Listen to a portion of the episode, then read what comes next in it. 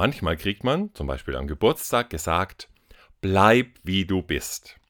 Das ist ja nett gemeint und ein Ausdruck der Sympathie. Ich mag dich so, wie du bist.